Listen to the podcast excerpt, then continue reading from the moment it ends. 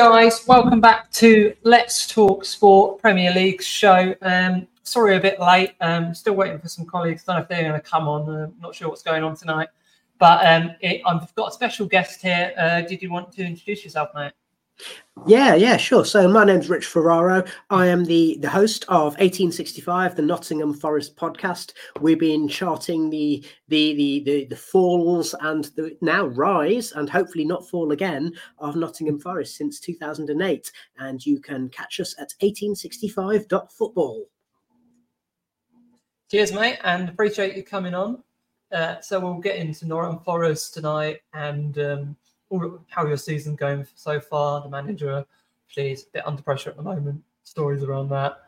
Uh, but we're going to start looking with looking back at some of the games. And uh, again, there's been some tasty games uh, this past week. So where do we start? And I think the best place to start is Thursday night. Uh, and we had two games on Thursday night. Uh, start with Spurs versus West Ham. Uh, that was a 2 1 win for um, West Ham. Uh, uh, yeah, for West Ham, not a great result again for Spurs. They've, they've not been in great form uh, since the manager won player uh, manager of the month. Uh, they've been done by injuries and they're not on great form going into your game this this weekend. Um, I know they won at the weekend, but um, yeah, what's your thoughts about the West, loss to West Ham? Well, I mean, the, the thing is, there's uh, West, uh, Spurs built a way of playing which was basically down to having, you know, we've we're seeing inverted wing backs, we're seeing um, attacking prowess and everything, but a lot of that was built on having Micky van de Ven at the back and James Maddison as number ten. So with those two out missing um, for some while, I mean, it's really not Spurs for six, hasn't it? And and they're taking some time to adjust to that. And one thing that I noticed is at the weekend when they did get the result is that they shifted things around a little bit. So Son Heung-min went to the left wing with Richarlison playing up front, and I think that's because they were just really struggling to get that blend. They've got all these great attacking players, but they couldn't they couldn't make it work. And then yeah, just been been leaky at the back without Van de Ven. So um so yeah, it was, it was an interesting one. I mean, West Ham are, they seem to be a team who will perennially just kind of muddle along in the middle of the table.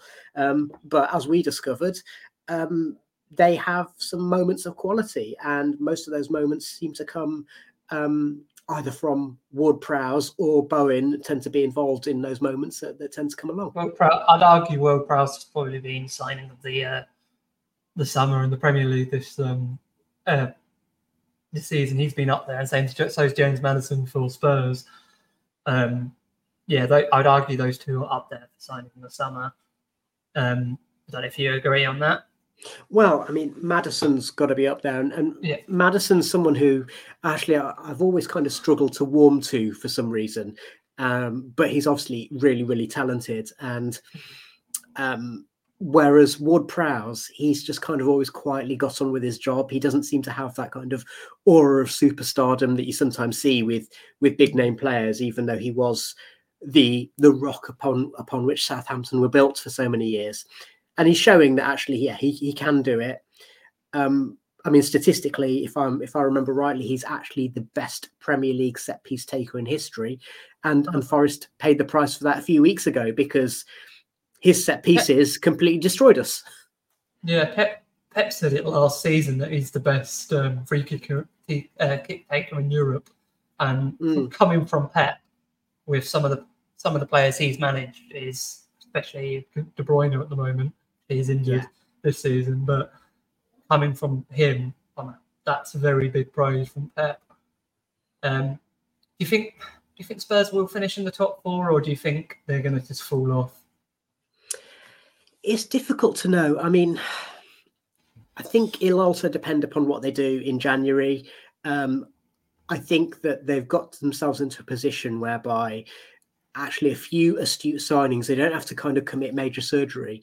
A few astute signings could really make quite a big difference to them mm. because what Ange's done is, I say, he's he's established a style of play that seems to get the best out of a lot of the existing squad. And then there's two or three players who maybe either are new or didn't feature before who are now getting the chance to to do so and kind of play their part. So it's just how thick the squad is, you know, and and and at the moment maybe they're they're feeling that they're down to the bare bones. But as I'm sure every fans of every club would say, well, we've got loads of injuries, and and that's an ongoing theme in the Premier League these days, isn't it? Mm. Yeah, definitely, I agree. Uh, like we've been done by injuries this year, but it's so tight at the top of the league. Like we've had a horrendous season. We're only six points behind City, which is mad with this season we've had. Like even City is struggling this season. It's it's very very tight up there to call top four this season. I think. Um, going on to our next game, another uh, upset here, and that's Everton three, uh, Newcastle nil. Saudis losing to Everton. Um, Everton, who's picked up a bit of decent form.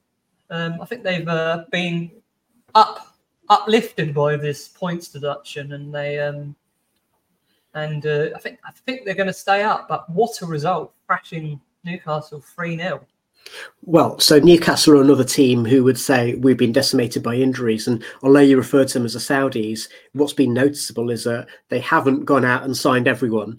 Um, yeah. and and then maybe they're paying the price, maybe for having not enough players in that squad. Uh, mm. What I would say is uh, Everton, obviously, the first match after they got the deduction, they got absolutely battered by some team wearing red that you might know of. Um, but yeah, I mean, I think that was the kind of the initial shock of it, and they looked completely shell shocked. But then they played us, and and, and they were the deserved deserved winners. Um, it wasn't it wasn't a pretty game, but Everton deserved deserved the points. I mean, I've always said that Sean Dyche is a really really good manager, and he probably doesn't get the credit he deserves. People tend to mm-hmm. brand him as a long ball merchant, but actually. There is some nuance to play. What he is is somebody who asks his teams to get the ball forward quickly, and that's not the same as as hit and hope hoof it football.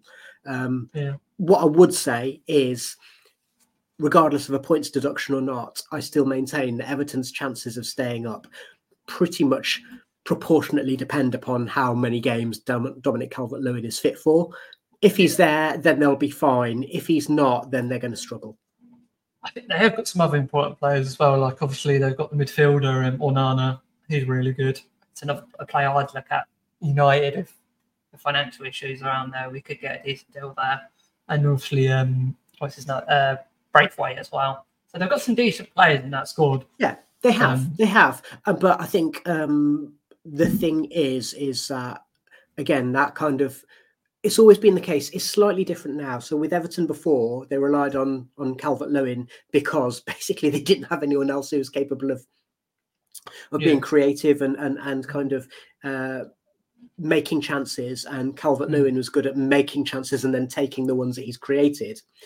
Yeah. Now it's slightly different. So we've seen McNeil is in a good run at the moment. Um, Jimmy Garner's getting a run of games for the first time in his career at Premier League level, um, and of course, still be a quite good player. I, I really rate him when he was. yeah, United. of course, you know about him, and, and Forest fans know about him. Yeah, he's, yeah, yeah. player player with huge potential. He, he could really be a, a, a big star. Um, a bargain as, as well. We sold him for like nothing as well.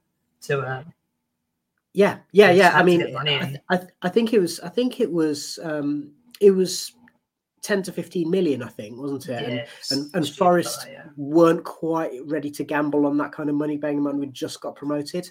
Um, yeah. And of course, actually, United are not necessarily um, very well thought of in in Forest households because they dithered quite a lot in terms of saying, and it meant that Forest had to move on. So Forest signed yeah. other players in that midfield berth. But I think all Forest fans will speak very, very highly of, of, of Garner.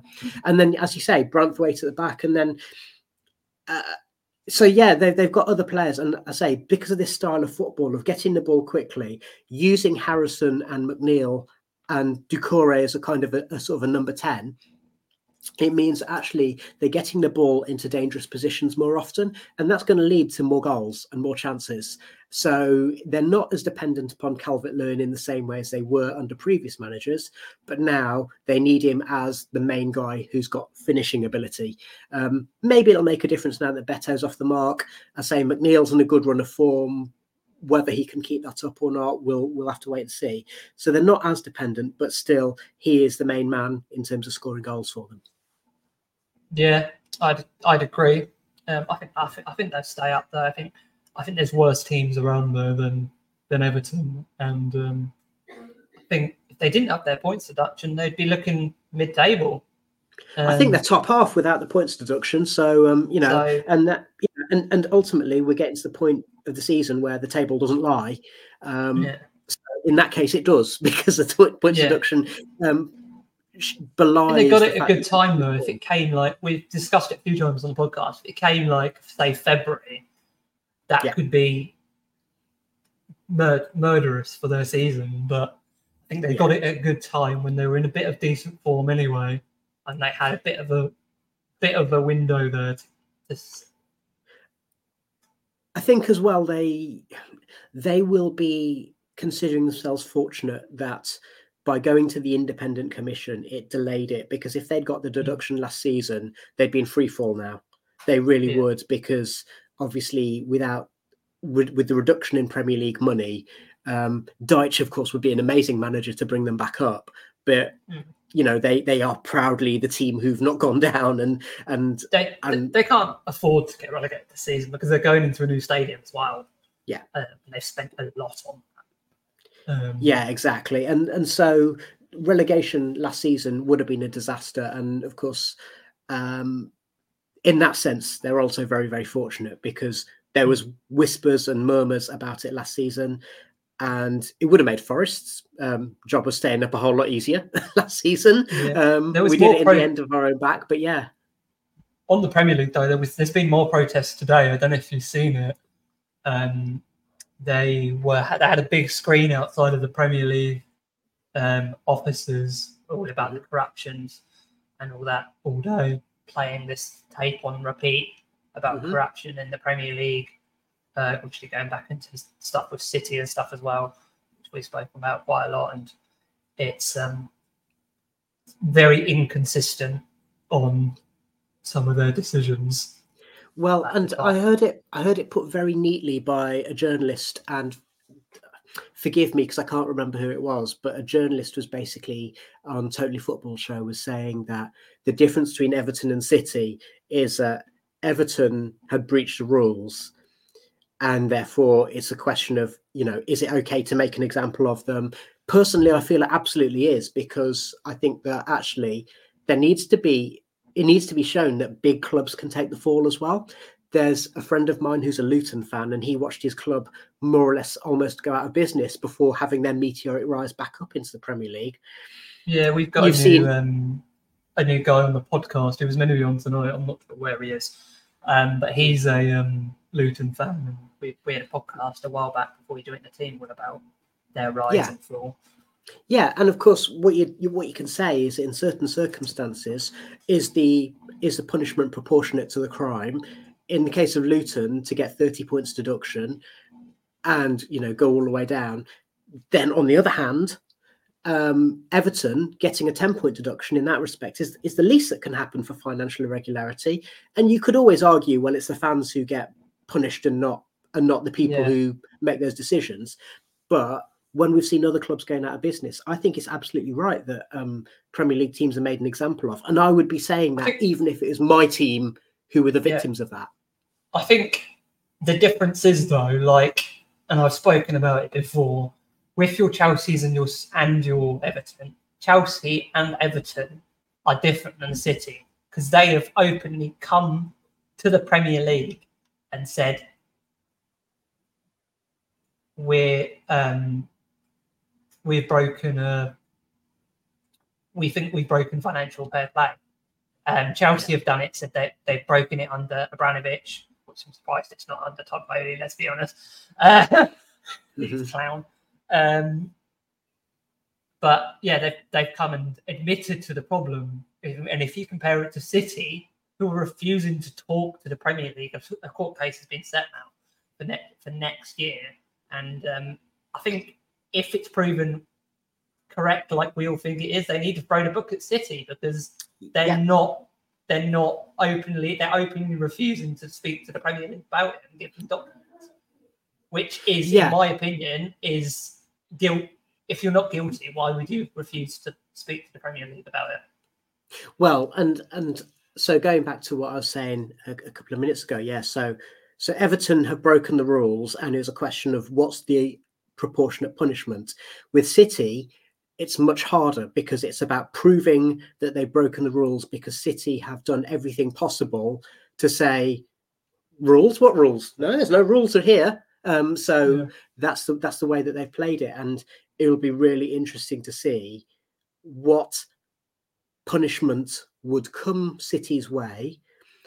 It would also be interesting to see what City would do because obviously, even the might of the Premier League, with its hundreds of millions of pounds, is no match for the might of legal prowess that an entire country, uh, you know, one of the richest countries in the world, can can muster. So the question being, where would it go? What would be the the the ongoing fallout from that? Yeah, definitely. Anyway, we've progressed into a topic that everyone's speaking about quite a lot at the moment. So our next game, title six pointer, Aston Villa one, Arsenal nil. Are Aston Villa in a title race? That is the question of the day on the podcast today. Are Aston Villa in a title race? Unai Emery kind of said so, didn't he? he kind yeah. of said, kind of said, yeah, it's it's, happening, um, but in his own kind of inimitable way. Um, I, I, really like Emery. I like the fact that he, um, I mean, one of the things, and this is nothing to do with his managerial prowess. I like the fact that when uh, Villa appointed him, you've actually, even though he could speak English, he hadn't spoken English for a few years before coming back to the Premier League with Villa.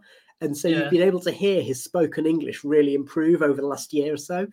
Um, and and yeah, the job that he's doing, you, you, can't argue right. with it. And and it's a really an astute uh, appointment, and it's it's so strange, isn't it? It's so crazy because for Villa to go from hmm, who'll be a good manager for our club? Hmm, let's try Steven Gerrard. To tell you what, let's get Un- Unai Emery's available. Let's get him.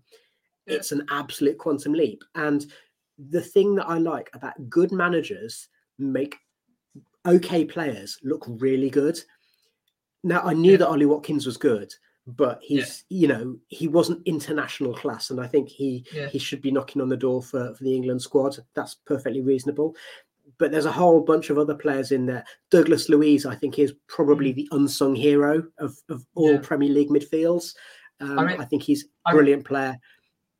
I really appreciate like their die their like structure at the club as well. Because when they got re- relegated, like uh, couple of years back, that club was a mess. They had Steve. Bruce, they got relegated. All the fans were turning on on the uh, the board. Obviously, they brought in this new structure. Um, obviously, a proper Premier League structure. You've got your technical director. and he makes he he picks the, the style of football that um, and hires a manager to build the style of football Villa want to play. And going back to my club, United, that's a mess at the moment. We haven't got a football structure. It's like we'll hire four different managers, all with different styles, not set a style of play the foot the um the club want to play. Like Ten Hag said it himself this week that he wasn't hired to bring uh, play the Ajax style of football. Why did you hire? Him? I love I love mm. him and I think he's the right manager. But you should set the style of play that your club want to play to when you hire the manager. And yeah, and I'll give you an example. I know this is a Premier League show, but I'll give you an example mm-hmm. from uh, the Championship, which is for years and years and years Swansea. So mm-hmm. they would have a manager who'd have a couple of good seasons and then move on, but then they'd be able to appoint another manager. So um, after Rodgers, they were able to uh, appoint another man. You know, they had a couple of couple of Right, you know, a, a couple of hiccups, but then you know they had Potter and then they had Steve Cooper, and then one of the reasons that Cooper left when he did was because. Um, if I remember rightly, the chairman changed and the football structure changed, and you see how they've struggled since then to establish establish a way of doing things.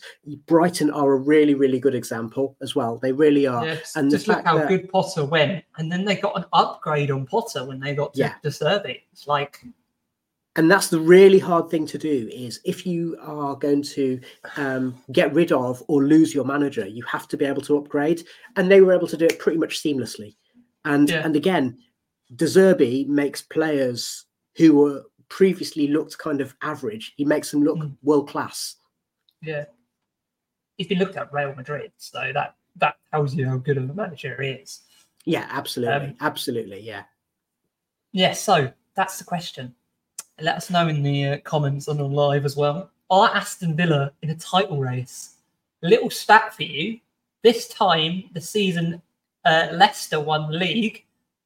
Aston Villa are on the same amount of points as Leicester was when they won the league. Are they in a title? Let us know.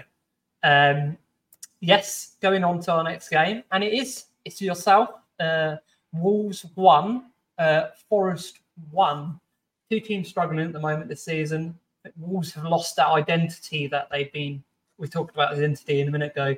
They used to have a bit of an identity and lost. I think they lost it the last eighteen months. They they, they used to bring in quite good players and had that decent style of football, and um, they were they were getting results. And they've dropped off a lot this season um, facing yourself, who's also struggling at the moment. What was your thoughts on the one-one draw with uh, Villa uh, Well, I would I would start off by saying that in terms of Wolves' identity, um, that's something that that had gone basically wrong before this season. Yeah. Uh, so Gary O'Neill actually has proved to be an astute appointment. I was I was amazed that Bournemouth got rid, and Mm. it's a it was a real gamble, and it, it looks as though Iraola's kind of turning turning it around there, but. Um, will Bournemouth be better off across the course of the season than they were under O'Neill? Difficult to say. Um, I think the thing is that O'Neill's, you know, last season he was learning on the job. This season at Wolves, with um, with the squad he's got, he's obviously decided that on who can do jobs for him and you know how to how to get the best out of them. And Matheus Cunha, Cunha, who scored against Forest and is he's he's in a good run of form at the moment Mm. he's a really good example of that. He was a player who last season he looked a bit lost. You're kind of thinking, is he ever going to kickstart his career? And it's taken the new manager to do that. Uh, having said that, naturally, my my, my thoughts were mainly to do with uh, with Forest uh, in that match, and you say that you know two teams are in the doldrums. Wolves, after the highs of the years under Nuno, then they will be saying, "Yeah, we're in the doldrums." But actually, I, th- I think that they're realistically mid-table is, is probably Mid-table, about yeah. right for them. Um, for Forest, we were aspiring to mid-table, and I still think that Forest can be a comfortably mid-table team this season, and not just because there's three teams at least worse than them. Mm. But um, of course, Forest have been in a wretched run of form, and the most notable thing about the match is that Forest went back to basics in many ways. So Cooper changed seven lineup changes, um, and the seven players who came in, most of them were players who were signed last season, not this season. So some of those um, exciting signings from this year, like Sangare and Dominguez. Um, Gonzalo Montiel hasn't featured for a while, so some of those players have kind of dropped down the pecking order slightly for Cooper to go with players he can trust. So we saw the likes of Neco Williams uh, come in. We saw um, Ryan Yates come back in the middle of the park, and and last season he really was the beating heart of the Forest team, um, Mhm. even though he's not a big name. And Forest played five at the back with no no out and out strikers, but the most important thing was they showed spirit and they showed a greater because they were able to show greater mental fortitude, it showed through in the way that they were playing. So if there was going to be a team who were going to win that, yes, I'm biased, but I would argue that Forest were more likely to get the points. Yeah, I agree. Um, yeah, hopefully uh, you you start picking up points. I think I think you're right. You're both around that mid-table. I don't think both will get relegated. I think there's worse teams around there. Um, going on to the next team, and another shock. Uh, one of those worst teams, Sheffield United, picking up a win against Brentford. Uh, a Brentford whose form's been pretty decent again this season. We know we get Brentford um, mid to high Premier League, decent team. Brentford, great structure as we talked about before, but Sheffield United, great result for them. Yeah, really was. Um, the question being, is it new manager bounce? Is it sustainable? Mm. I mean, the most important thing is that they kept a clean sheet. Mm. And and Chris Wilder, the management style he has, I think he'll be delighted with that. I mean, it's an interesting one, isn't it? Because I think there's been a little bit in terms of both club and manager having to say, you know, let's bury the hatchet, let's rebuild mm. this. And did really well before, and I think he was a bit harshly upset, And I think they've realised their mistake. Yeah, I mean, they thought they were bigger than they were.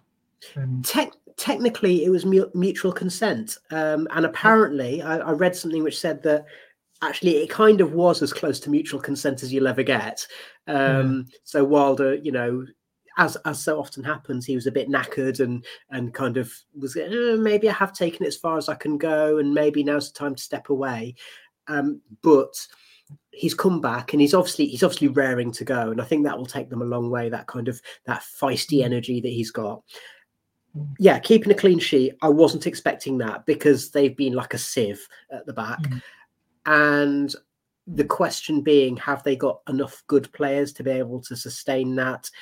It's difficult to tell. And this is another situation whereby there's a bit where, I mean, I'm no, I'm not particularly a fan of Heckingbottom um, in terms of you know what I've seen of him, but as a manager, I think he will reasonably feel hard done by for all the same reasons as as we've discussed with so many other clubs, including United, which is that if things are wrong behind the scenes, the manager is is onto a loser before he even starts. And mm. by bringing in Wilder, then it kind of puts a sticking plaster over what's going on at the rest of the club because the fact remains they came into the Premier League with a squad weaker than the one that they had in the Championship. Yeah, I agree. Yeah, um, still think, don't think they've got enough though. Or clubs around them, I still think that down, go down. Um, as I said, that's a great result, but um, with Everton picking up form, um, Luton around. I think Luton have been really, really unlucky. They've got they got the draw against Liverpool. Um, they they were very unlucky against us. We beat them one 0 um, and then they got very unlucky against City um, uh, this week. So, which we'll get onto in a bit. But Luton have got enough, I think. And if it'd be a mad I, really hope Luton stay up just because of the story. Um, I, I, don't think Sheffield United will stay up. One of our co-hosts in chat, uh, he can't be on tonight, but uh, Boom says Sheffield United 20th. My prediction from the start. uh, yes. So next, uh, I'm sure Boom's not uh, glad he's not here talk about our next game because he's a United fan as well. United nil, Bournemouth three. Another shocking performance. Um, a lot of people turning on Ten Hag. Um, it is mainly the media. I've seen a lot of backing from United fans, which I think is a bit of a turn.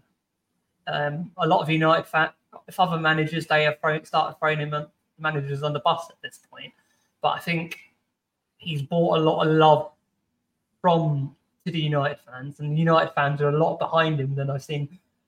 But like, but behind another manager. But how long can it continue if we get these bad results? That's the question. But it's the structure. It's uh, we talked about it before. It's no structure at this club, and before I, I I've given up till till the. I don't care if it's Sir Jim. I don't care if it's Qatar. A lot of United fans are oh, it needs to be Qatar, and I'm being realistic. They all these Qatar are still in it. It's just it's ITKs and people making stuff. I've not seen anything to prove Qatar is still in. So why am I going to put hope on and that stuff? I've not seen anything to give me any hope that they are still in. So if and the plans that I've heard from Sir Jim Ratcliffe, if it is him, um, the CEO who used to work for Juventus and and PSG, who's a very good CEO. Um, he brought back Juventus after their for um, they got in trouble financial fair play like ten years ago, um, and he did he made loads of money for PSG, but and then the director of football that's talked about is Paul Mitchell, who's got Premier League experience, got European experience. He's a great director of football. He's worked with Ineos before. Um, it's, it's a really good football structure. Um, it's just if there's a view to a permanent takeover. That's the only thing I would worry about is is it 25% with sporting control and that's it? Or is it 25% with view to a permanent takeover from the Glazers? That's the only thing I would question on that structure. Um, that's not been very clear from the media. So we, we, we have to see in that. But Qatar, I don't believe any of the Qatar shit until I see anything. And if it if Qatar come back in tomorrow, I'll be very happy. But I've not seen anything to prove that they are going to. So I don't know what's your thoughts on that, but I think we're not going to improve till it happens. Well, I mean, my thoughts are that I don't like nation states getting involved in club football. So we can talk about Newcastle, we can talk about Man City. Um, I think there's the you know the obvious phrase that people use a lot is sports washing, and I think that I'm I would much in order to have enough money to be involved in football, you're going to have some enemies somewhere, and you're going to have some dirty laundry somewhere.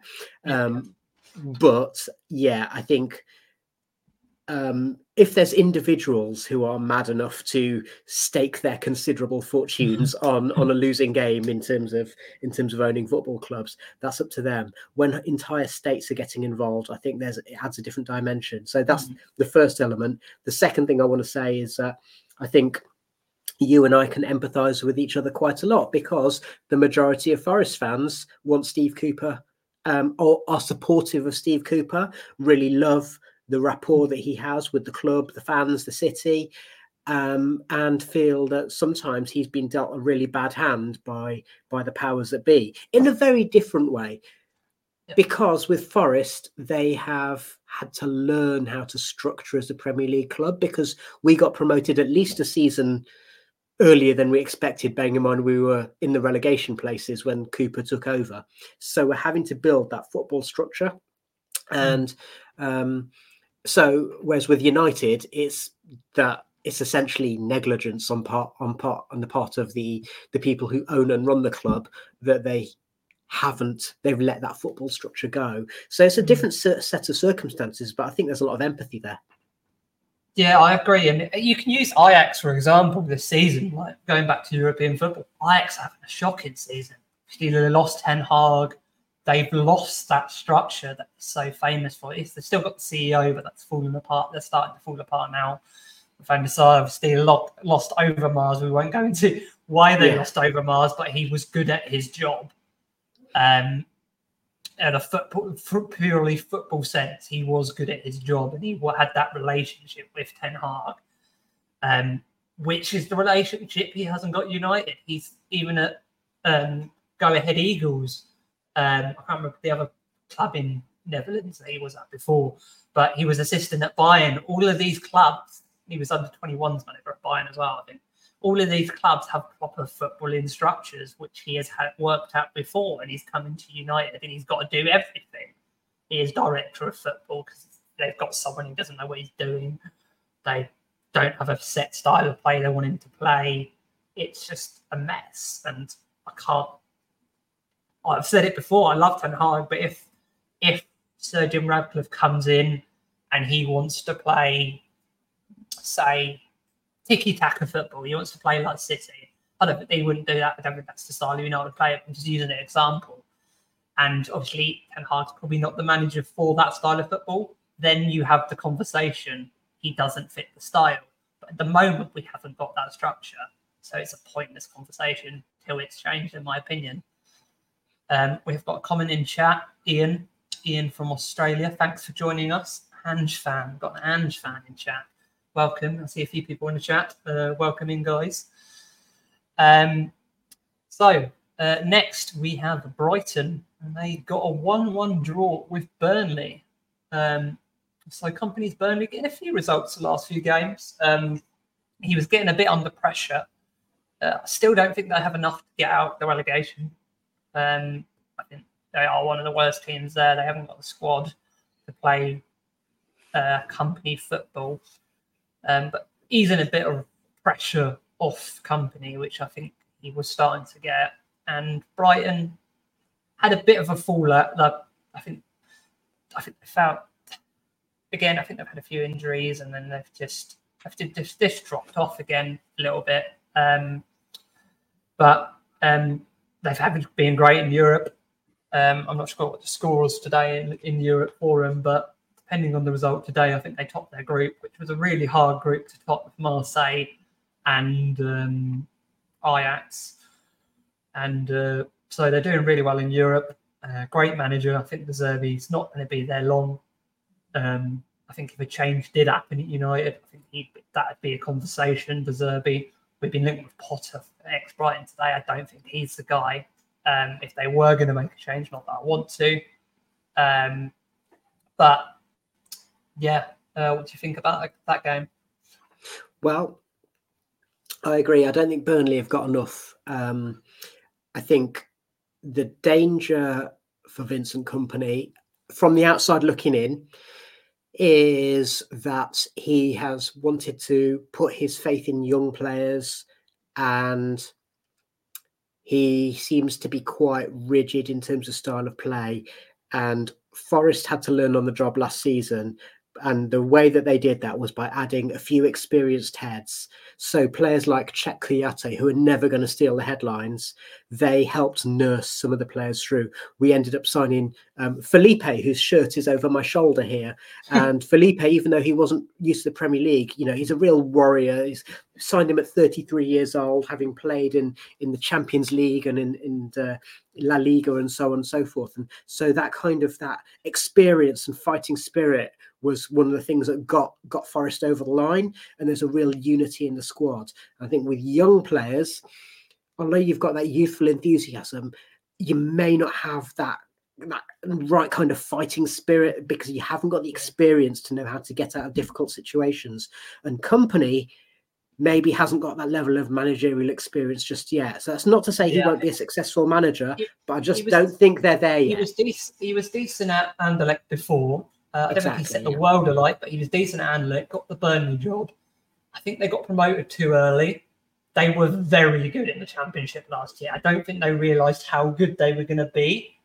Um, it was a weaker championship. Some of the big teams like your West Broms have still fallen off, and even this season, your your Norwich Cities, uh, who are still struggling this season, um, some of those big clubs have who got relegated were not good last season. But so Burnley didn't expect to be as good as they were and jump back so quickly, uh, and I think that's part of the issue. I think I think it I think it possibly is, but they spent a lot of money. And yeah. so when you spend a lot of money, you'll always get questions asked about have you spent it in the right places and for mm. the right kind of player. So, you know, James Trafford's a, a good example, isn't he? Um, a young goalkeeper. It's a real gamble to have a young goalkeeper when you're going up to the top flight. Quite, I think he was he won the uh, under 21s yeah. uh, championship with England, didn't he? And he, he was quite high after at, at City. I think they really appreciate. Yeah, yeah, and and he was one of the players of the tournament. Um, uh, you know, along with Anthony Gordon and and our very own Morgan Gibbs White. They were the players who probably you know captured the captured the attention a fair bit, which I guess you'd expect playing at opposite ends of the pitch. But mm. um, yeah, so tr- it's not to say that Trafford's not good, but I say really you need experience and and you need um, a a really kind of um, you need a wise old head um, of strategic points in the team, and I'm not sure that that Burnley have got enough of that. Um, again, be interested to see what they do in the transfer window. Have they got the money to spend? Obviously, Forest last season we we really did speculate to accumulate, and mm. The thing that everyone criticised Forest for signing 29 players, but what Forest actually did was they signed two teams essentially. They signed a squad for if we stayed up, and they signed a squad for if we went down. So actually, a lot of the players in the second um, in the second category are either have either left the club or are out on loan, and the players who we signed to be Premier League players, most of them are still around. Burnley haven't done that, maybe because they haven't got the financial capability, maybe because that was not the the tactic they wanted to use. Um, and as I say, what that means is that there's a danger they've put all their eggs in one basket by signing younger players who haven't mm. haven't haven't quite got that level of experience. Um, just a word on Brighton, if I may. Really like Brighton. Um, obviously, De Zerbi, great manager, but yeah, they are they are struggling due to lack of personnel. Um, it's an interesting one because Lewis Dunk is simultaneously a brilliant and terrible player in my in my eyes. When he's brilliant, he looks absolutely brilliant, and when he's terrible, like he had an absolute stinker at City Ground last season. He, he, seems that he was a star of that team when they got promoted at the back. How many years ago was that now? Because I went because I went to the semi final the year before when they didn't get promoted because mm-hmm. I because I, I live near Brighton, so I live in Sussex and I went to the final when they lost to. I can't remember who it was off by heart, but um, they lost in the semi final. It was hard, right? Mm.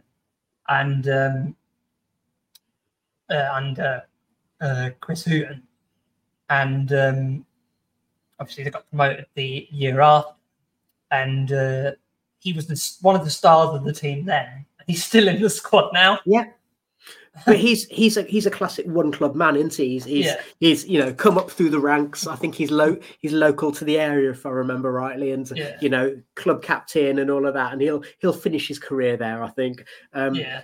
But yeah, he's but when he's not there, they miss his presence because he is mm. that kind of that that captain leader type figure. Mm um, they've you know and actually, the thing i worry about most with brighton and, and, maybe this is a bit of a De Zerbi trait is their disciplinary record is not good. De Zerbi's getting yellow cards all the time. They're getting yellow and red cards on the pitch all the time. Some of them are deserved some of them less so as every club mm-hmm. gets. But yeah um, when when every club is struggling with injuries you've got to make sure you're also not losing players due to suspension. Yeah definitely yeah, and we won't go into injuries. It's like it is every club this season. It's because of the amount of games they've got to play, and I keep saying it like every season, the Premier League, the European competitions, just adding more, adding non-necessary national leagues, adding more teams to the Champions League. But and even even for Forest, even for Forest as a team who aren't in Europe though, um, so Forest. Um, so we had we had Euro 2020, which was obviously a summer late. Um, yeah. Forest got promoted, and then that meant that there wasn't really a summer then uh, because of the short gap between seasons, because of the World Cup in the winter. It meant there wasn't really a summer um, uh, summer then. So there's not enough rest period, and I know that you could argue, well, it's not that long ago that players would play like 50 games in a season, blah blah blah. But the the levels of athleticism, mm. the levels of sports science that are required to keep players going at, at elite performance level, and also there's a lot of questions to be asked about about pitches and so on. It's huge amounts of science going to the game. To the game as well. So every minute, every game is nine minutes longer than it would would have been before. Well, yeah, this that's a bit of a funny one. I I think it is right that that they add on stoppage time for for minutes that are wasted. I do think that's right. I'm I'm I'm assuming that the tactic there, in terms of the powers that be, is to say, well, if you don't want so much time to be added on, then don't fanny about so much, basically. and actually, there have been games recently where we've seen, you know, the, the board goes up and it's only it's only four minutes. Um, so maybe the message is getting through in that way. Yeah, definitely. Like even before we move on to the next game, it's like even um, our captain Bruno Fernandes, he last season oh, he's played. He's only missed one game for us since we signed him under Ole, and that was because um, of his illness. He's never been injured, but in that time last season he played sixty games. Mm. And then people Well, you know, why, so why you- he's dropped off this season. Yeah, he gets a lot of rest though, doesn't he? Because he doesn't track back. yeah. but um, anyway, the next game is uh, Crystal Palace one, Liverpool two. Um, Liverpool just keep keep on getting the results. I think they're going to be there in the in the title race. Definitely, I think I think they're probably my favourites for the title now. Um, Yeah, I'm would agree. I think I, th- I think City have dropped off. I think Pep's clearly not happy. He's moaning every week. Uh, every press conference, Pep's moaning about something. He's not happy. Um, I think fall off maybe from doing the treble. Um, and I think Liverpool, no European football has helped them this season. I think, well, everyone else we've said about the injuries, I think they've had the freshest squad. And I think that's why they're going to win the league this season. Yeah, I hate to say it as a United fan, but I think it's I think it's difficult to disagree. And again, astute signings. So they've signed players who kind of who fit the mold. So Szoboszlai, you know, he wears a number eight shirt, but he is a proper kind of, you know, he can do the box to box. He can ghost into the in, into the uh, opposition area at the right times. He's able to shoot from distance. He's able to create chances. He's able to do his defensive work. So he's been a really astute signing. I've been proven wrong because I, I rate I, I rated him. I've been proven wrong because I thought I was quite against their summer, like last summer, because I thought it's very risky changing your whole midfield. Yeah. In one window, um, it can go either way, Yeah, and it's paid off for them, but it could have went very bad. But Yeah, and but again, I think this shows that whole idea that we're talking about in terms of football structure and having a strategy. So it's not, you know, Mac Allister wasn't signed on the basis of having a great season for Brighton last year. He was signed because they'll have done it, done their homework and thought, okay, what role do we want him to fill? Yes, he wears the number ten, and he he he he frequently played in a slightly more advanced position for Brighton, but they're Mm. basically playing him as a number six to let him set the tempo in midfield Mm. because they know that in terms of the way they play, they know that they'll play with these three forwards who will be pacey, they'll play off the shoulder, they will get down the wings and in the channels and create chances, and there'll be a player ghosting into the box when those play when the forwards do that. So they know that actually having Mac Allister there as mm. someone who's setting setting the tempo is important. And maybe that's something that they struggled with the last two or three seasons a mm. little bit because they weren't quite sure. Is it Fabinho? Is it Henderson? Is it Keita? You know, Henderson as his legs were starting to go, Fabinho, good player, but did he never get struggle to get consistent run of games? Keita seemed mm. to be preferred for the European matches. And so all three of those have gone and Mac Allister, they've got a player who can do all of those, all of those in one. Um, Mm. Szoboszlai, they've got a player who can take on that number eight mantle. Harvey Elliott's coming into his own now. Um, so yeah, there's there's a lot to be there's a lot to like about them. But at the back, I think they are struggling a little bit because again numbers. So um, Konaté struggles to get a run of games. Matip's out for a while. Joe Gomez, it seems like he's not the player that he was before his injuries, um, and especially and it, it increasingly looks like Alexander Arnold's playing at right back to fill in as a right back because he's obviously really occupying. You know, England regard him as a midfielder. I think Klopp would want to regard him as a midfielder, but they don't have players in the fullback positions to trust to fill that gap. Yeah, I agree. Definitely. Uh, yeah, so United fans saying Liverpool going to win. Very depressing, I know. Uh, but next we go to Spurs, and they got a very good result for um, the form they've been in. They finally got a win, and that was a 4 1 win against Newcastle. Both teams with a lot of injuries, but a very good result for Pochettino and um, Spurs. And with the results in European football, could there be a bit of pressure on Eddie Howe now? Um, with the with the structure there and the city. I've heard a lot of rumours. Jose's name has come up yet again uh, for return to the Premier League and, and Newcastle. Do you think they could be a bit under pressure at the moment? I think I think it's a bit harsh. I think Eddie Howe's done a very good job there, and first a very hard group to come back into the European football with. Yeah, yeah. After so long, I think I think it would be very harsh.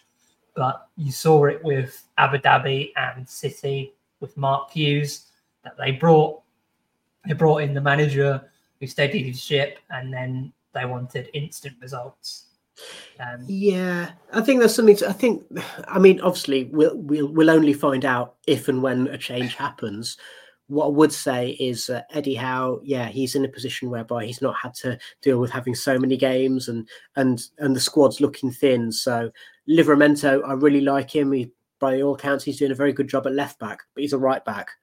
Hmm. Um, Sven Botman, their marquee signing as a defender. He's out long term injured, which means they've gone back to Jamal Lascelles, who's playing really, really well and is, of course, a club captain, a player that, that obviously Forest fans know well because that's where he started his career. Um, I'd be lying if I said I ever thought he'd be a Champions League um, competing captain. Um, and then in midfield, again, they've had they've struggled to put out a consistent midfield. So Joelinton's been the consistent one, but with Guimaraes and uh, Longstaff, and now they're playing the 17 year old, aren't they, Miley? Um, yeah. So I think they're, they're, they are struggling a little bit in terms of numbers, and and that's shown through when when you see like players like Matt Ritchie getting the amount of minutes he is, um, because. I feel, I feel for them because of the injuries we've had this season but I kind of don't because they were saying United at the start of the season, oh, they're complaining about injuries, they're complaining about injuries. We haven't had a back line this season, consistent mm. back line. And then we played, and they, I can't remember who they lost to a few weeks, about a month back. And um, one of their players come out, come out after the game and says, Have you heard about all the injuries we've had? The media slandering us. We haven't had a back line this season. yeah, I mean, but there's there, there. Okay, so as somebody who supported a team who hadn't been in the Premier League for, for 20 odd years, there are times when you get really, really frustrated when you see big clubs complaining about injuries. It's like, well, you've got the spending power and you should have the academy to be able to bring players through. But of course, ultimately, everyone's still only got a 25 man squad plus whichever yeah. youth players you can you can add into the mix. Um, so that's the thing. Every, like even in even amongst friends i don't know if they're doing it deliberately but you get you get whatsapp messages saying oh how forest going to pick a squad? You know look at here's the forest team coach and it's like an ocean liner or whatever. Um, but you can only have a 25 man squad. So and we have it means rely that, on the position we are at the moment that we're having to rely on short term fixes like stupid free like Reguilón's been very good. I, and I respect Reguilón that he was he was an emergency signing. Um but then you had Weghorst emergency signing not yeah. United quality. Um who was the midfielder from Leipzig? Um I can't remember his name. Oh uh, yeah. Yeah yeah Sabitzer. Sabitzer didn't wasn't the quality. Mm. uh and even I, th- I think he can be a good bird, but I think Amrabat can be a decent player. But even we had to get him on the line with an option buy because the money's just not there, and that's the situation we're in at the moment. Um, and so this comes down to you know this is conflating two or three issues, isn't it? Number one, the rate of injuries in in, in top flight football. Number two is FFP, and then number three is squad limits. Um, and actually, you know what? FFP and squad limits, I'm I'm generally in favour of, but I do think from a, a human point of view, yes, I know footballers are really really well paid and they get really well paid even if they're not playing, but some there has to be some kind of soul searching in the in the game about the level of injuries the fact that so many people are getting muscle injuries things like acls and those kinds of things it strikes me as though a lot of those must be avoidable. There has to be ways to stop so many players getting these long term debilitating injuries that can actually ruin your career. Yeah, definitely. Got a few more games to move on quickly through before we uh, talk about your beloved Forest. So, Uh, Luton won, Man City two. We touched on that earlier. Really unlucky for Luton again. I do feel bad for Luton. They had some really unlucky games recently. Um, I'd love if they stay up, but I can't see it just because of their luck. All the fighting spirit, but unfortunately, most of their quality lies in Ross Barkley and Andros Townsend. Um, yeah. So, and we've seen them come to the fore. Um, they've got they've got all the fight. Will that be enough? Possibly not. But yeah, it's really great to see him up there. It's really great to see him give it a go. Yeah, definitely. And City, again, not great, but they got the result. Uh, then we had Fulham five, West Ham nil. What a result for Fulham. Made Forest fans feel a bit better after getting five knocked past us by Fulham uh, in midweek. That was very, very painful. Um, the bottom line is is that a 5 0 result only happens when one team plays really well and the other team plays really, really badly. And in many ways, West Ham are a bit of a mirror of Forest in that every time that there's a defeat, then you go through the whole exhausting thing of, oh, is the manager good enough? Should he go? And so on and so forth. And of course, there's some talk. I mean, we mentioned Palace very, very briefly earlier. There's some talk if Cooper were to leave Forest, then he could go to a Palace or a West Ham. Um, and uh, yeah, so be that would just be an interesting, interesting scenario. Um, you know, they, the other question is should Moyes have gone on a high when he won that yeah. uh, the Conference League last season? Yeah, could have been yeah, but I think West Ham. I think Moyes is just a manager from round round mid Premier League. Yeah. I think he's quite happy there, but it's, it's two or three seasons now he's been close to the sack. And actually, I think if he didn't win in the competition last year, he could have got last season for their Premier League form. Um, and their Premier League form's not been great this season, but I think I think he'll be all right. He's there or thereabouts, not far off the top. Um, I think he, I think West Ham need to be a bit careful because and know where they are. I think they're roughly where you'd expect them to be as a club. I think losing the five five nil to West Ham uh, for bad, but position where they are in the league, I think it's roughly where you would expect it to. Yeah, and and and of course, you know, as fans, you always want more. I get, I guess it comes back to that that old chestnut again is that if you get rid of Moyes, then realistically, who you're going to get that's going to be an upgrade? I don't know if that's a if that's if that's a fair question or a realistic question, but it's a question that all Premier League all football fans would need to ask if they think if they're calling for their manager's head who would you realistically get who would be a better able to extract more from the players and the resources at your disposal? And that's a perfect statement to resources to a club who has spent 1.5 billion pound and are worse than united but the media don't like talking about that because it's not United. Uh, and that's Chelsea losing 2 0 to Everton. Um, horrendous again from Chelsea. They make we like we've been horrendous and we beat them the other day and we made them look they made us look good when we played them. They were not good again. And they spent a lot of money and questions need to be asked of them. But I, I feel bad for Poch because he's been handed like I think it's similar to like I know you know when you got promoted um, and for different circumstances, you did you had a lot of players out of contract and all that, but you had basically a whole new squad. Yeah. Um, and it's very hard to gel. And I think Chelsea are in a very similar position now. And I write Poch as a manager. I do. Um, uh, going back a few years ago before Ten Hag and um, when we sacked uh, Ole, he was the manager I wanted. You know, mm.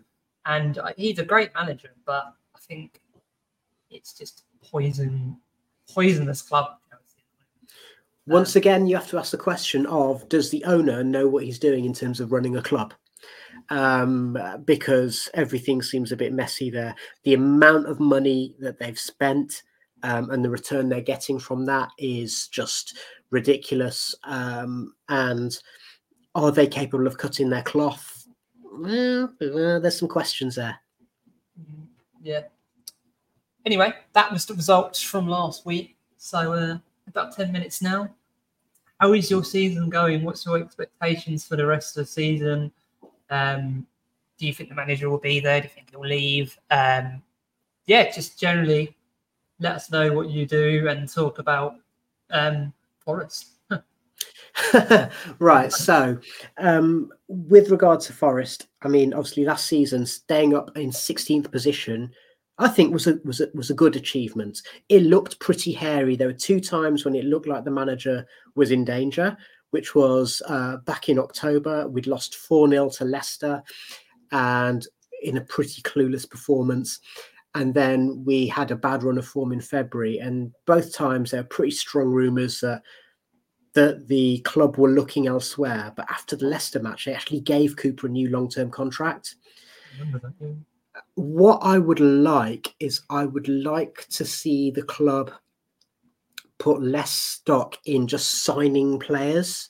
Mm. I don't think that's necessary. You need to have obviously a good flow of talent coming into a football club, but I think that um, sometimes they and whether this is down to the cultural leanings of our owner, who is who you cannot argue about the owner's commitment to the club. He has tried to put things right in the business side of things. Yeah, he's trying to get Forest as well? Yeah, and just like with Olympiacos, he's getting the club involved in the community in the city and doing lots and lots of good things in that sense. So really establishing the club as being you know, under the previous um, owner Fawaz Al Hassawi, Forest lost a lot of trust in the local community, amongst local businesses. They let down a lot of suppliers and so on and so forth. And we are a bit of a laughing stock, frankly, like other clubs wouldn't do business with us. And that reputation has been restored.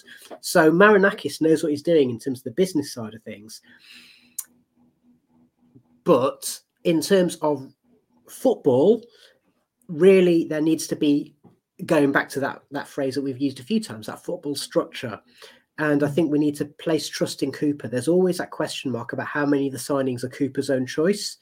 Now, mm. having said that, he's not infallible. So Ibrahim Sangare, who was our big money signing, deadline day, midfield maestro, he has he's been good in terms of his stats, but he's underwhelmed in terms of his on pitch performance. Mm. Um, and and he and two or three of the other players, when we've been in a bad run of form recently, they have looked lost, and that's why Cooper changed the team last weekend and went back to those tried and trusted players. So, um, so yeah, is the manager under pressure? Always. Is it exhausting? Yes. Do I want Cooper to stay? I love him. I absolutely love him. And not just because of the results he's brought us and because he took us from the bottom of the championship to promotion in less than a year and then kept us in the Premier League. Those are all good reasons. But I love him because he's somebody who's really um, committed himself to the club, to the city, to the fan base. And his values and ethos. Basically, he's a good man. And I think there should be more room for having good people in a sport which where so many so many of us look to the sport um, and look for our role models. And I think that Steve Cooper yeah. is an excellent role model for anyone. As well, like watched a few of his press conferences as well, and similar to Ten Hag, like you can see, you can see. I see, I see completely different style of managers. I see similars simulations in both of them, like where they are and oh, with the structure. But I think there could be a potential sort of a decent structure there at Forest if it's done properly. Like with that link with Olympiacos, I think if that's done properly, um, like if you get the proper directors in, proper director staff, like you could have similar to like a Red Bull group that they've got um, Leipzig and uh, RB Salzburg you could do something similar there with Olympiacos, where they could kind of link in with with Forest to kind of be that. There have been leanings in that direction. So, for example, one of the board members, who was the chief executive at Forest, um, he he's also on the board of directors at Olympiacos, um, and and so on and so forth. So there, there are those kinds of um, those, and there have been players who've gone between the two clubs, uh, in, including some this season. Mm so there is that kind of thing about having having a feeder relationship which actually is is both ways yeah i don't think that we're there yet in terms of having that kind of that that RB type structure. Yeah, yeah. Um, Yeah. And I'm not sure that I'm not sure how sustainable that would be um, between Greece and the Premier League. Yeah. But what I would say is Olympiacos, they're in the Champions League every year. Um, they are demonstrably one of, if not the top team in Greece. Um, and so it comes with a weight of expectation. The owner demands success. And so the question being, will mid table be enough for him? And Yeah. will he see Steve Cooper as being able to deliver more than mid table with all the resources at his disposal? Yeah, definitely. I think you put that brilliantly. Um, yeah, I don't know if you have anything else to add on that. well, I mean, the the only thing I say, I'd just like to reiterate, um, I absolutely love Steve Cooper. I he's the kind of guy who I want representing the club that I support, and I'm old enough. You know, you would you would have been brought up watching United under under Sir Alex. I was brought up watching Forest under Sir Brian Clough, who never got that knighthood. Um, but what that means is that there's a whole generation or generations of Forest supporters for whom actually values and doing things the right way and ethos and culture are very very important. And i'm one of those. Um, it's not all just about going out and winning football matches. And i think there's a danger that football fans generally have short memories because you sometimes see and i know that twitter's a bad place to go for this but you sometimes see forest supporters saying oh we should be demanding more. We should this and the other it's like we've just come from 23 years out of the top flight um, Yeah. I've watched Forest have three seasons in League One playing the worst football I've I've seen a Yeah. team in red play. Ne- never mind a Forest team, any team wearing red. um, and and we had some really horrific times, some some really bad managers, some really bad players, and and some times when actually it made you question about about the club that you that you love. So I think sometimes we need to think about our expectations and we need to think about what it is that we actually actually want and expect and think is realistic. So be optimistic, sure, and demand more, yes, but also remember it could be way, way worse. So when you see United fans or you see Arsenal fans on AFTV who are saying, "Oh, this is outrageous, this is appalling," it's like, no, mate, I've been in League One. you know, Yeah. I've been to Walsall away where I froze my toes off, and Forest didn't even have a shot. You know, so it could be worse. Yeah, I um, but I compare it a little bit to like um situation to like Leeds, like a club that was in the championship for years and years, massive club like Forest. Um, they got themselves promoted, stayed up a few years, or maybe for the manager who was a legend at Leeds um, in Bielsa. They loved Bielsa. Maybe thought maybe it's time for a change that change happened at Leeds and it didn't work, and they struggled. They obviously got relegated. They had three managers that season. They got relegated, and um, they've not been. I think they're a little bit better this season. I, uh, they might come back up, but they they've struggled ever since. And It's slightly different because, by any measure, how do you replace a manager like Bielsa? You know, the guy was already a legend. Steve Cooper's become a legend. So, Yeah. but the question being, would you be able to replace him? So, the question being, if the club get rid of Cooper, then who can you realistically get in at Forest who would be an upgrade? And there are, you know, there's talk about the likes of Oliver Glasner. There's talk about Julen Lopetegui.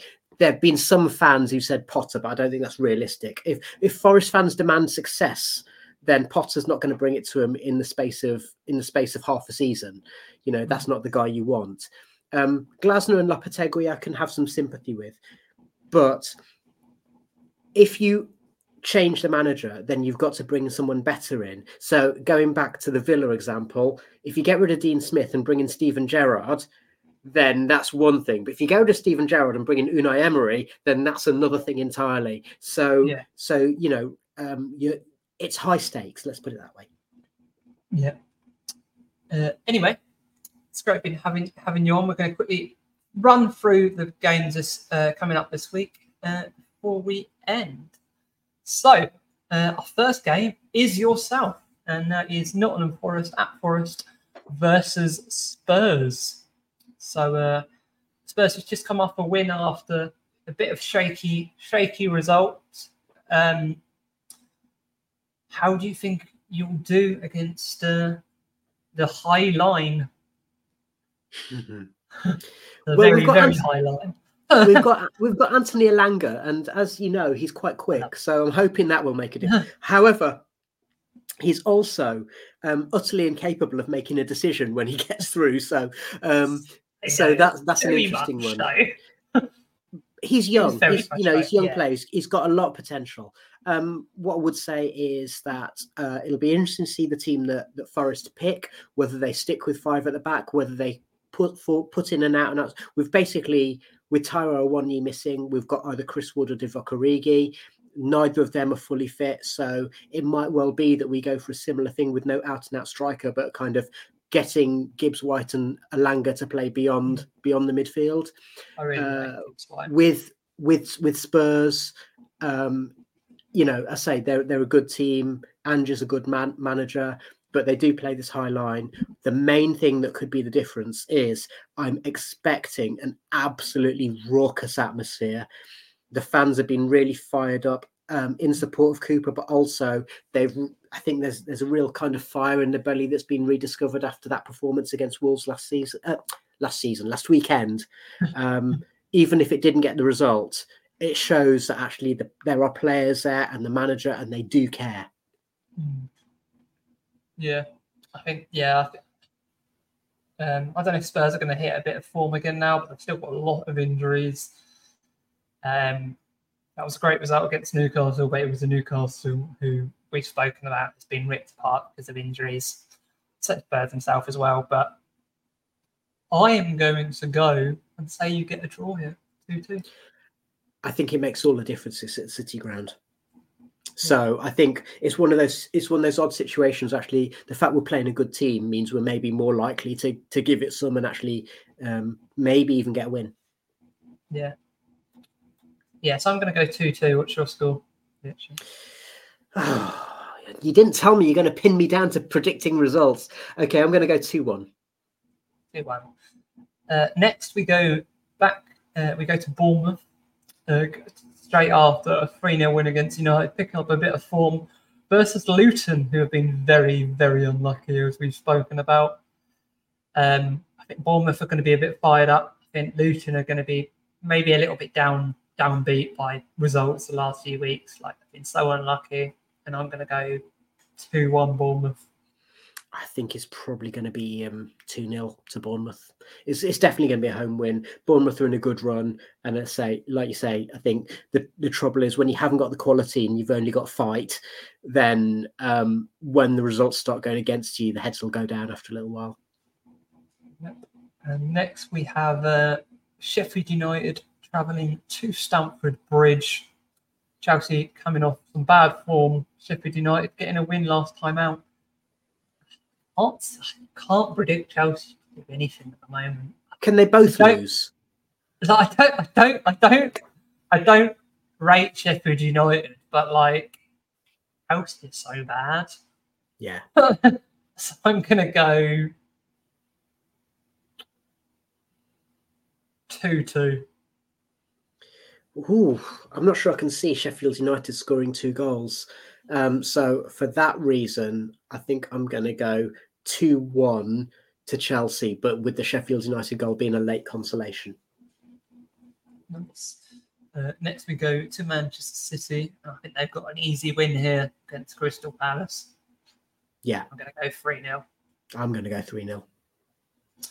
Uh, next, we have Newcastle versus Fulham. Fulham is in very good form the last two games. Newcastle have been done by injuries. I'm going to go for a 3 2 win against uh, for Fulham. here. Mm, have Newcastle is um Wilson and Isak are both kind of limping through matches, aren't they? So yeah, I, was- I was I was going to go for a two 0 to Fulham, but I think that um, if one or both of the strikers are able to play some minutes, then they might get a goal. So let's go two one to Fulham. Yeah. And next, we have Burnley Everton relegation dogfight here. Sean Dyche versus his old club. And uh, I can only see it this. Yeah, I'm going 2 0 Everton. Yeah, they have been in better form, but going back to Burnley, I think it's going to be a fight. I'm going to go 2 2. Mm-hmm. And yeah, it's not games on Sunday as well. So Arsenal versus Brighton. Uh, Brighton dipped off a bit. I think Arsenal get the result here. Um, I think they've dropped off a little bit. Brighton, so I'm going to go two one Brighton. Uh, two two one Arsenal. Sorry. Uh, four two to Arsenal. Uh, Brentford versus Villa. Oh, that's going to be a tasty game. That one potentially game of. Oh no, it's not game of the week. Got the big game coming up. Um, Brentford versus Villa. I'm going to go three two Villa. Uh, I'm going to go three one to Villa. Yep. Uh, West Ham versus Wolves. Two one West Ham. Oh, that's a tricky one. Um, I'm going to go for a dour 2 2 draw. And then the big one. Not looking forward to this. Liverpool versus Manchester United at Anfield.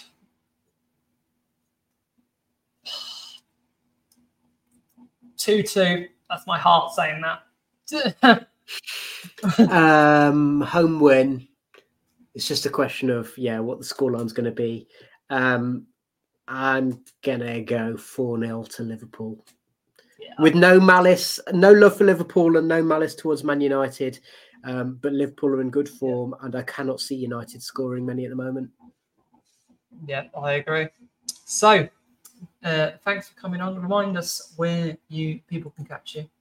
Well, uh, my uh, our Twitter feed is on the screen there. But if you want to get touch, um, we have a podcast which is available on Spotify, Apple, all the usual places, um, YouTube as well. Um, we've got presence on Instagram and TikTok, as well as on Twitter and indeed on Threads. So, for all of that, you can either search for 1865, the Nottingham Forest podcast, or if you type in 1865 as one word, dot football, you'll see all our links there.